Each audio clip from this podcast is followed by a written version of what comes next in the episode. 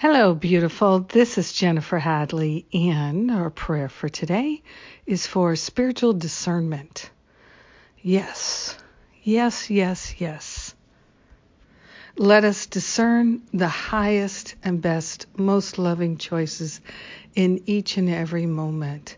Let us discern the truth from what is false. We are grateful to place our hand on our heart. We are grateful to open ourselves to unprecedented healing, love, insight, and the all good of God flowing in our life and in our activities. We are truly grateful.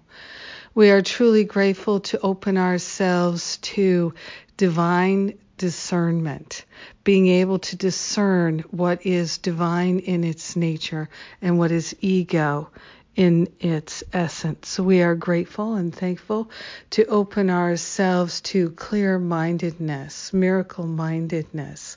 We are grateful and thankful to partner up with that higher Holy Spirit self and to allow ourselves to be healed of all misperceptions. We are truly grateful and thankful that we can relinquish the blocks to love, the blocks to discernment, the blocks to clear thinking and right mindedness.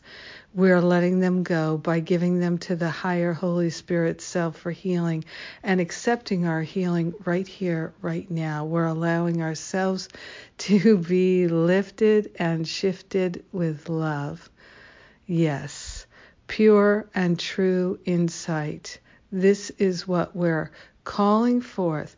We're accepting it. We're allowing it and we're truly sharing the benefits with everyone because we're one with them.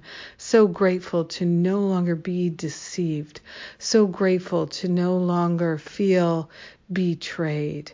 In gratitude, we share the benefits. In gratitude, we let it be. In gratitude, we know it's done.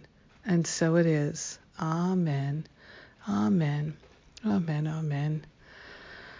Ah, yes. Isn't it wonderful?